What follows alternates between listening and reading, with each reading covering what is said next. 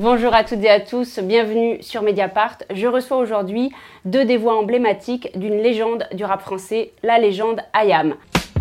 La vie est belle, le destin sans les cartes, personne ne joue avec les mêmes cartes. Je te propose un voyage dans le temps, via planète Marseille. Ton frère a déserté les terrains de jeu, il marche à peine et veut des bottes de 7 lieues.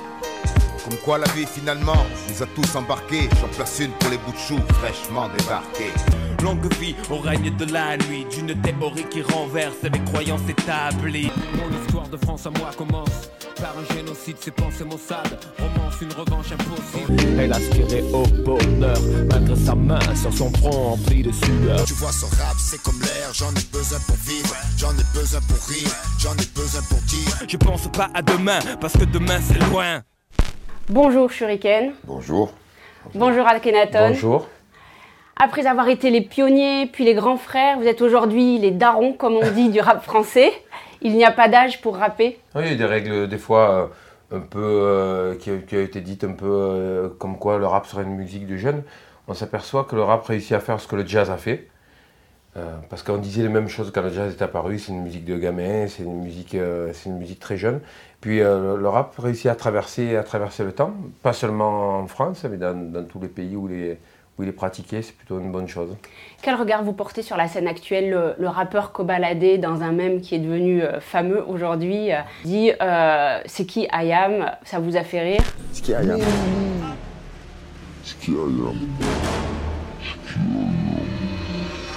Et la, la différence avec une époque, c'est que nous, on a connu une époque où tous les groupes de rap se connaissaient. Parce qu'il y en avait tellement peu qu'on pouvait les compter sur, un doigt du- sur le doigt, le doigt d'une main au départ. Et puis maintenant, je veux dire, c'est même nous, euh, ça nous arrive de rencontrer des, des- des rappeurs de jeune génération qui sont, qui sont très connus et que nous, on ne connaît pas parce que nous, on consomme à un moment donné dans une niche euh, un type de rap américain. Et c'est tout à fait normal, c'est devenu tellement vaste ça, énorme, il y a tellement de groupes, tellement de- d'artistes que c'est compliqué. Et pour un, pour un gamin comme lui, je pense que ça peut être normal d'évoluer dans un univers. Mais nous, aujourd'hui, nous ne connaissons pas tout le monde. Il y a Non tellement plus. de groupes, euh, il y, a, il y a plein de groupes, tu nous citerais des noms. Jules, vous connaissez Oui. Plus besoin d'aller chez Lacoste Depuis que je fais doré de platine Et sur Twitter je vois leur post Nique leur mère ce qui parle moins de la team Bah Alors lui, c'est un phénomène, il écrase tout. euh, il est le plus gros vendeur, dit-on, de l'histoire du rap français. C'est un rap assumé commercial. Euh, sa maison de disques s'appelle D'or et de platine. L'objectif est clair, c'est vendre. Euh, quel était votre objectif à vous euh, au début de votre carrière? Alors, quand on a commencé, le- le- le- le- pour nous, l'important, c'était surtout de pouvoir refaire un album. Ouais. Parce que quand, quand on en faisait un à chaque fois, on ne savait pas s'il y aurait un, second. C'était, euh, au début, c'était d'en faire un. Parce que le Graal, c'était notre premier album. euh, On a bataillé pour ça. Tous les groupes ont connu ça. Le premier bébé. Et en plus de ça, je pense que l'objectif du groupe, il est inclus dans le nom du groupe lui-même. Mhm. Euh, on s'appelait Ayam parce qu'il y avait vraiment un, un désir de- d'exister. Je pense que c'est un désir qui est, qui est commun chez beaucoup d'artistes. On avait envie d'être. Je suis de l'époque où cette ville a connu tant de peine, où sa jeunesse s'envoyait du rêve dans les veines. Lorsque les vrais avec leurs poèmes des chrysanthèmes, mais que les grands baladaient les fers dans les vestes. Vous êtes devenu euh, populaire en France avec Je danse le Mia, qui racontait euh, les soirées dans les boîtes de nuit de Marseille. Je danse le Mia, pas de pacotille, chemise ouverte, j'aime un mort qui brille. C'était léger, divertissant, et vous vous êtes servi de ce tube de l'été 1994 pour passer dès les morceaux suivants des messages forts sur le racisme, les violences policières, les inégalités, les, Les, injustices. femmes, la drogue, puisque derrière, Euh, c'est femmes seules et et sachets blancs. Le sachet blanc quand un mort de plus. C'était pas pensé dès le début parce que ces morceaux-là étaient dans l'album. Mais par contre, ce qu'on a voulu, c'est derrière le mien, on a dit attendez, attendez. Ce morceau-là, il nous échappe complètement. Nous, on n'est pas ça, un groupe de, de divertissement ou de musique de Il y avait camping. aussi cette crainte-là, parce que c'était devenu tellement énorme le Mia d'un coup, ça nous a tellement échappé que c'est vrai qu'en réaction, déjà nous on s'est braqué un petit peu contre le morceau, parce que justement on n'avait plus de contrôle dessus, ce qui fait qu'on a arrêté de le jouer pendant un bon moment. 14 ans. Et puis, euh, 14 ans Ouais, ouais. On le jouait, ouais, ouais. Et puis euh, effectivement, ouais, on, on avait l'impression que peut-être, euh, alors on se l'est pas dit, mais peut-être qu'inconsciemment on avait l'impression que suite à ce gros succès dû à ce type de morceau, on avait besoin de redresser la barre et de montrer aux gens qu'on n'était pas qu'un groupe euh, justement De divertissement. de divertissement, euh, un peu folklore provençal. Donc pour nous, c'était important, de, c'était, c'était important de, re- de, de, de redresser, de recadrer tout le monde en disant voilà, on- ça, c'est une, bon, ça, ça, c'est une facette, mais il y a 10 000 autres facettes derrière. Et pour vous, le cœur du rap, c'est l'engagement. Est-ce que vous avez le, le sentiment euh, qu'aujourd'hui, euh, le rap connaît un tel succès qu'il en a perdu son essence? Moi, le cœur du rap, c'est Ouais, la technique et voilà, le fond. Voilà, j'allais dire, pour nous, le cœur du rap, c'est sur- c'est surtout la, mu- la, la- la- la- la musique, la performance, euh, l'écriture. Nous, dans, dans- dans notre, dans, dans- dans notre, notre façon de, de- de- de percevoir le rap, pour nous, il fallait que ce soit euh, très varié, certes, parce qu'on est nous en même temps comme ça, on passe notre temps à s'amuser, on passe. Mais après, on a des discussions sérieuses, on a des préoccupations, et on faisait passer, et même, même après les hobbies, les passions, on a fait passer tout ça à travers la musique. On a, on, on on a une part d'engagement dans nos textes, mais on, on se rappelle une chose, c'est que le rap est né à l'époque du disco et que c'est une forme alternative du disco. C'est un disco plus, plus ghetto, on va dire, euh, où on utilise le break euh, euh, de, de la soul ou du disco dans, dans les disques pour pouvoir dire ce qu'on pense dessus. Mais pendant très longtemps, entre, entre le début des années 70 et, et jusqu'à 82 The Message, le rap est resté une musique d'entertainment, quoi, de, de- de divertissement. Donc ça, cette dimension de divertissement, on l'a aussi en nous. On peut tomber sur des morceaux qui n'ont strictement aucun intérêt euh, ni social, ni politique. Ça peut arriver dans les, fans d'Ayam savent très bien qu'il y y a ces facettes-là. Hein. La définition du rap, c'est scander des paroles en rythme. To rap. Il y a, y a- y a-. Du moment où c'est pas scandé et en rythme, et que c'est chanté, ce n'est plus du rap, C'est plus du rap. c'est du chant. Même si la personne a des baskets et des, des pantalons. euh, Et s'il n'y a pas la dimension contestation, euh, dénonciation euh, de, de ce qu'endurent les opprimés, pour vous, ça reste du rap Ça reste du rap, bien sûr, ça reste du rap. C'est, encore une fois, euh, c'est- certaines personnes ne veulent voir dans le rap que ça, que l'engagement, que le social. Que... Non, c'est pas vrai, même si, si- mais c'est pas comme ça du tout. C'est pas né pour ça à la base. C'est devenu comme ça. C'est devenu, c'est surtout la période de la fin des années 80 qui a été très fortement marquée par Public Le Enemy. discours a changé complètement. Public Enemy et d'autres groupes, qui, et, ça, ça- ça- ça correspond à, la, à, à l'époque où il a débarqué réellement puissamment en France. France, Donc du coup, on a gardé dans, le- dans l'imaginaire collectif français que le rap doit, doit être engagé, alors que non, le rap des origines est, est pluriel. Les cases, être rangé. Je fais du rap à l'ancienne, conscient. Et Tu sais quoi? Moi j'en ai rien à foutre. Je fais du rap. Point.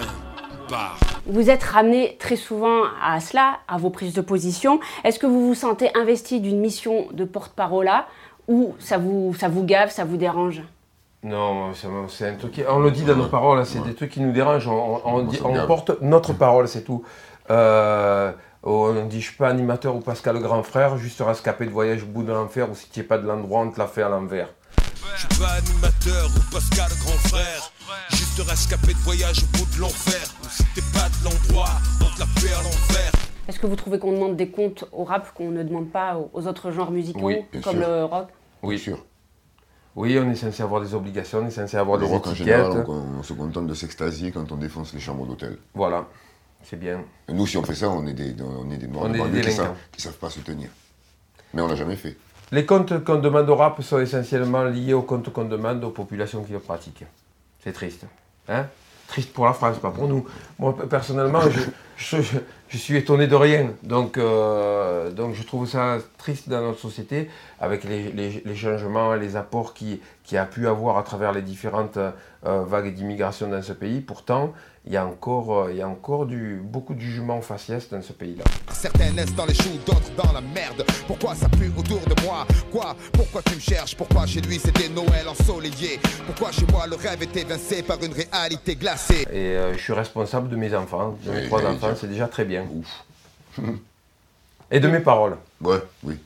Idem. De ce qu'on dit, oui, exactement. Je suis responsable, c'est ce que j'allais dire avant. euh, Alors, responsable de vos paroles, parlons-en. Ah. L'actualité du groupe ces derniers mois a été éclipsée par vos prises de position à Kenaton sur le Covid, le vaccin, le pass sanitaire. Éclipsé dans, le- dans- dans les grands médias.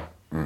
Pas, pas, pas dans les gens qui aiment la musique. Le, le vaccin, ce vaccin qui réduit les formes graves, qui réduit la mortalité, qui fait que là, les hôpitaux, ils sont pas engorgés en France, vous n'en voulez pas? ça, c'est peut-être ce que, ce que vous pensez. Moi, je suis sur d'autres analyses scientifiques. En fait, c'est, ce, sont des, ce sont des prises de position personnelles. Moi, je suis pour la liberté et, j'interviens en tant que citoyen sur le sujet. Hmm. C'est des sujets qui nous plaisent pas énormément de- d'a- d'aborder. On aime parler de musique et On est quatre dans nos groupes à avoir perdu un de nos parents en un an et demi. À cause Donc, du Covid? Oui. Et, et, et, et que, et c'est pour ça que j'ai dit dans la démocratie, tu n'as pas le monopole de la peine même si tu cries fort. C'est que il faut à un moment donné dissocier la peur irrationnelle de l'être humain de mourir et la rationalité de l'observation scientifique de ce virus. Or, tout s'entrechoque. Et vous êtes responsable de beaucoup de choses, les médias en général, parce qu'au bout d'un moment, comme vous ressassez des chiffres toute la journée et les gens en- ont peur, ils en oublient qu'est-ce que c'est l'histoire de l'humanité sur Terre? Bien sûr que chaque mort est une mort tragique, mais euh, une mort par coronavirus est aussi tragique qu'une mort de, de chute de trottinette. hein. Quand vous prenez des paroles comme ça, est-ce que vous vous dites j'ai une responsabilité vu mon auditoire, l'auditoire d'IAM, qui est euh, un public auditoire- de jeunes et de moins jeunes qui vous écoutent? Dans l'auditoire comme dans le groupe, il y a des gens vaccinés, pas vaccinés. C'est ça, c'est ça dont on est fier, c'est que oui. les gens prennent des, des décisions comme des grandes, des grandes femmes et des grands hommes. Et Oui, mais est-ce que vous comprenez par exemple quand vous dites du bien de, du- de Didier Raoult, qui est, attendez, laisse- laissez-moi terminer, euh, qui est un infectiologue très controversé. Là, on est là, sur des enjeux de santé publique. Voilà, non. On est, on est sur des enjeux sur scientifiques. La santé publique ne doit absolument pas être mise dans les mains de la science commerciale. Or, c'est ce qui se passe aujourd'hui. C'est ce que vous, sem- c'est c'est- c'est ce que vous, vous devriez faire des, des- des- des bonnes enquêtes, par exemple. Ah mais je Quand- vous, a- je vous invite Non. vraiment à vous abonner à Mediapart. Oui, ben alors vous je- allez je- voir, je vais vous parrainer pour un mois gratuit, vous allez voir. Je lirai, je, lirai, mais par contre, je, Vous allez voir, je vous dis le travail de Pascal Pascariello Ben, et tout le travail de, l'ensemble de l'équipe de Mediapart sur le Covid depuis euh, l'arrivée de ce virus, depuis son identification. À un moment donné, on doit, on doit prendre des positions sur, de- sur des choses. C'est que, Et donc dire ce qu'on on dit, est c'est clivant, c'est clivant, mais au bout d'un moment, euh, euh, quand on a des, des- des avis, c'est-à-dire qu'on ne on, on peut pas se laisser renfermer à ces histoires de complotisme ou de dire il n'y a que des gens d'extrême droite dans les trucs. Moi, nous, on est au contact des gens, il y a des tas de gens qui se posent des- réellement des questions sur le truc. Faites très attention. Mais on le que- raconte également parce sur que Mediapart. on On, dit- raconte, on donne la parole à tout le monde. Voilà, les le gouvernement dit qu'il y a très peu de gens qui sont, qui sont, qui sont opposés. Beaucoup de gens sont vaccinés par obligation. Et, et- et- et- et le retour de bâton risque d'être douloureux. Nous, on désamorce des choses. Parce que une fois que les, les- les- les- les choses se rétablissent dans le, dans- dans le vrai sens, ça prend souvent une tournure violente dans notre pays. Or, ça n'amène rien à, à- à rien à personne. Nous, on a des paroles contrastées. C'est-à-dire que euh, euh, au bout d'un moment, on va se, euh, euh, se positionner sur un, un- un plan de méfiance vis-à-vis de ce vaccin, mais on n'est pas absolument anti anti anti-vaccin du tout. On peut pas se laisser, euh, je peux pas laisser dire qu'on est complotiste ou anti-vaccin. On est pro-liberté. erroné Brise les traîtres de la tête au péroné Par la peur, l'ennemi reste sclérosé Longue vie au règne de la nuit D'une théorie qui renverse les croyances établies Votre quatrième album, L'école du micro d'argent, sorti en 1997, est devenu culte, un classique du rap euh, français et au-delà. Il est éminemment d'actualité, il suffit d'écouter euh, Petit Frère ou Demain, c'est loin. Euh, cela vous déprime pas de voir euh, que tous les mots que vous dénonciez euh, il y a 30 ans sont, toujours là, quand ils ne se sont pas aggravés? Vous considérez que c'est un peu l'échec de votre message? C'est pas l'échec du message, c'est- c'est- c'est c'est l'éch- c'est l'échec du pays. Ça veut dire qu'il y a peu de, choses qui ont changé. C'est quelque chose qu'on déplore. On on ça, c'est pas quelque chose dont on se réjouit. hein. Quand on nous dit ça, on dit toujours ouais, c'est gentil de nous le dire, mais nous on trouve ça déplorable parce que parce que parce que parce que rien, parce que ça veut dire que vraiment rien n'a bougé. Euh, il, suffit, juste de changer euh, les contextes, quelques noms, quelques marques, quelques quelques métaphores et apparemment le problème pour beaucoup de gens qu'on rencontre, puisqu'on est en permanence au contact des gens, euh, c'est quand même ce qui ressort. Donc, ouais, c'est pour le moins déplorable. C'est triste, je trouve triste pour notre pays parce que c'est euh, sur les effets d'annonce et sur les phrases qu'il y a sur les monuments un grand pays. Et, euh, et- des fois, je trouve qu'on n'est pas à la hauteur de, de ce qu'on représente, de ce, ce que notre pays est censé représenter dans le monde. Et, euh, donc, euh, je trouve ça triste pour, pour, pour la France. Horizon cimenté, pickpocket, toxico, personne honnête, ignoré, super flic Zorro, politicien et journaliste en visite au zoo, musulman respectueux, père de famille humble, basse qui blaste ma musique de la jungle. Le, le rap reste un univers encore euh, profondément patriarcal, masculinisé, dans lequel on nourrit euh, des stéréotypes de genre euh, qui stigmatisent les femmes en particulier euh, quand ils ne sont pas insultants. Euh, comment vous vous êtes débattu là-dedans, Ayam? Le rap est une grande culture. il y a énormément de femmes dans le rap. Vous pouvez venir à nos concerts, vous verrez qu'il y a autant de femmes que, que, que, que- que- que d'hommes. Et, et pareil, dans, dans la culture hip-hop, il y a des tas d'autres mouvements comme la danse ou, euh, ou, ou le graphe où les femmes sont, euh, sont représentées. Mais Mais dans- ceci dit, celles qui le pratiquent euh, et que, que je connais, que j'écoute, sont euh, vraiment euh, top niveau. Vous écoutez qui par exemple? Rhapsody, pour moi, c'est la meilleure rappeuse. Bamadia, euh, il y en a plein d'autres. I got 99 problems, but time bullets tricks.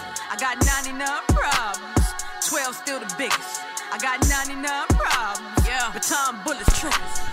C'est des rappeuses américaines, mais par exemple à l'Olympia, il y a, une, une jeune rappeuse qu'on a, qu'on, mis en première partie qui s'appelle Juste Chani et qui est, euh, qui est une fille qui rappe, qui rappe super bien. Il y a, des, il y a une nouvelle génération en France.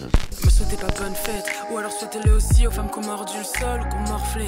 Celles sous morphine qui verront pas morphée, celles qui ont croisé le car, c'est pas la bonne fée. Elle a porté jupe, on l'a boxé, on l'a embauché juste pour ses bonnes fesses. Dans le bus, on l'a frotté. Non, me souhaitez pas bonne fête. C'est vrai qu'on a eu droit à cette question tout au long de notre carrière. Après, c'est juste de fait. Nous, on voit pas des femmes qui rappent. Pour nous, c'est des MC. Moi, quand j'écoute, je me dis pas, oh, elle a une voix de femme. J'écoute son flow, j'écoute son placement, comme j'écoute n'importe quel autre morceau de rap. Alors il y a une femme qui euh, occupe une place particulière dans le rap, c'est la mère. Euh, vous parliez tout à l'heure de femmes seules. Effectivement, dans les années 90, euh, vous êtes parmi les, premiers à, dénoncer ce qui arrive aux mères célibataires, à raconter leur, leur histoire, euh, leur vie. Euh, vous leur rendez hommage euh, de manière sincère, ouverte, comme vous chantez à Kenaton, parce que vous dites c'est votre mère. Elle était digne, fière, responsable comme une mère, ignorant la solitude qu'il a pris dans ses serres. Le jour, la tête haute, impassible, elle restait. La nuit, dans sa chambre, elle se cachait pour pleurer. Elle travaillait, faisait deux jobs en même temps pour pouvoir payer des vêtements décents à ses enfants. Les élever dans le droit chemin, rester calme et sain, respecter son prochain. Le matin, se réveiller sur une musique triste, que de lassitude et que de sacrifice. C'est l'histoire noire qu'il faut croire pour voir le courage et la sagesse rare d'une femme seule. Plus récemment, vous la célébrez dans la, la fin de leur monde. L'ironie de la vie fait qu'à l'instant même où mon encre pose les premiers mots de ce poème, j'aurais tant aimé qu'elle puisse l'écouter il y a une heure, petite maman. Le ciel vient de te rappeler. Le rap vous sert à conjurer euh, des douleurs intimes? Bien sûr. Ah oui. Bien sûr. C'est une forme de thérapie. Je pense que une thérapie, ouais. plusieurs fois, euh, plusieurs fois, alors qu'on a envie de crier, euh, et Jo le dit bien dans une de ses paroles, au lieu de crier, on prend le stylo et on, et, et- et on, et on écrit. Alors, je trouve que c'est quelque chose qui est très humain de partager son expérience. Et, euh, et, et c'est là où je tout se rejoint en fait, tout ce dont on parle depuis le début, euh, toutes euh, les histoires et les clivages qu'il y a, ils- naissent du fait que les humains, les humains sont c'est un animal social, mais des fois qu'il y a du mal à communiquer, à échanger, des, à échanger des idées. Et je trouve que le rap est un bon moyen pour échanger des idées, pour trouver des personnes qui partagent notre, notre- notre vision, partagent nos rêves, partagent nos déceptions, partagent notre amour, partagent notre haine. Ça peut arriver des fois, on peut Parce que avoir... beaucoup, beaucoup de nos textes sont des discussions aussi. hein. Oui. C'est un point de vue qui amène peut-être à des discussions aussi. Nous, souvent, on les écrit comme ça. Ce qu'on écrit, c'est re- du ressenti ou des pensées profondes, mais c'est surtout amené comme des discussions. Donc ça amène à l'échange peut-être aussi. Ils vendent leur vérité en tuant celle des autres. Et non, y a pas que Dieu, mec. Le diable aussi a des apôtres. Le climat politique n'en finit pas de se dégrader à l'approche de la campagne présidentielle. Euh, la- le journaliste d'extrême droite Éric Zemmour, euh, qui porte un projet raciste, autoritaire, violent, a officialisé sa candidature. Euh, Ayam, c'est c'est tout l'inverse. C'est euh, la Méditerranée ouverte sur le monde entier. C'est euh, l'éloge des identités euh, plurielles, des familles réfugiées France, qui quoi. ont fui la guerre, euh, le fascisme, la misère. C'est la France, comme vous dites. Vous, à Akhenaton, vous êtes euh, marseillais, mais Ouais. d'origine italienne, euh, élevé dans la foi catholique, converti à l'islam. Vous, Shuriken, vous êtes marseillais, euh, français, mais également D'origine. euh, Malgache. malgache. Euh, Est-ce que vous êtes inquiet? Je- on a toujours été inquiets, je pense que les idées sont là. Pour moi, moi, je ne prononcerai pas ce nom-là. Non, mais, mais On qu'on ne prononce pas son nom. qu'on l'autorise, qu'on permette. il est candidat. Ouais, mais qu'on l'autorise, c'est déjà un problème déjà. Moi, je vais résumer, je ne vais pas en parler 10 ans, parce qu'on en parle suffisamment. Je vais résumer à une phrase. Nous avons un candidat vendeur de livres. Voilà, point. Vendeur de C'est un haine. vendeur de livres. Vendeur, oui, de- mais vendeur de haine. mais qui fait vendre des livres? Mais on le tolère quand même. C'est ça qui est compliqué, je trouve. Alors, à l'heure où la France se replie sur elle-même, où vous placez vos, vos espoirs? Moi, je peux, peux Pour pas- terminer de manière positive. Oui, de- de- non, on, on en a toujours dit qu'on plaçait nos espoirs en l'humanité. Parce que Toujours. je regardais d'ailleurs un très bon documentaire sur Arte sur l'optimisme. Et ils expliquent scientifiquement comment l'optimisme a permis à l'être humain de dominer la planète. Et c'est parce qu'il est démesurément optimiste. Profondément. profondément optimiste que ça lui a permis de, de durer. L'être humain n'a pas une vision noire sur sa vie, il ne voit pas des, que des vallées de mort, pourtant c'est quelque chose qui, qui émaille tout le parcours de, de- de tout être humain. Il se projette toujours dans ce qu'il y a de mieux. Et, et- et donc, moi je vois capacité, le futur avec cette ressource-là, avec l'optimisme voilà, à, à être, euh, à être visionnaire, à voir la, la réalité des choses, à ne pas croire euh, tout ce que des gens, parce que euh, bon, il faut dire ce qui est, hein, ces deux dernières années, vous parlez de capitalisme, ceux qui avaient des milliards ont gagné entre 30 et 40% de plus, vous pensez qu'ils veulent, que ça change? S'ils peuvent gagner 80-90% de plus, ils le feront, et vous, vous serez chez vous, en train de dire, peur. la peur est l'opposé de l'optimisme et l'opposé de la nature humaine. Parce que si le- dans le cerveau humain l'amygdale gérait nos, nos vies, on, on serait des êtres effrayés et on aurait déjà disparu de, de- la de- planète. de- de- de la La planète. surface de la planète. Et vous, qu'est-ce qui vous rend optimiste, Shuriken? Pareil, cette, cette espérance et ce- cette, Oui, cet parce- optimisme. Oui, parce qu'il n'y a, pas le choix que de, que de l'être. Sinon, autant s'arrêter tout de suite. Il n'y a pas le choix que de l'être. Mais encore une fois, pas pour nous, pour ceux qui arrivent. Ça va, ça va être difficile, mais Mais il n'y a pas le choix. il n'y a pas le choix. Il va falloir sortir par la, il va falloir sortir par l'eau, c'est obligatoire. En, en gardant le point levé. En gardant le point levé, toujours. Et en, en affirmant ce qu'on pense. Et on peut, dans la vie, on peut se tromper, on peut, on peut faire des erreurs, mais en, aucune, en aucun cas supprimer les échanges et les débats. À croire que jusqu'à présent, en hiver on vivait, vu que c'est le printemps, à chaque fois que leur sourire apparaît. Je vois le mien en extase, premier jouet téléguidé, déguisé en cosmonaute, souhait presque réalisé. Instant sacralisé, trésor de mon cœur, jamais épuisé, pour mon âme apaisante alisée. Merci à tous les deux. Merci. Merci. Bonne euh, promotion pour ce 11e, Onzième album. 11e album. Onzième album. Et nous, à très bientôt sur Mediapart.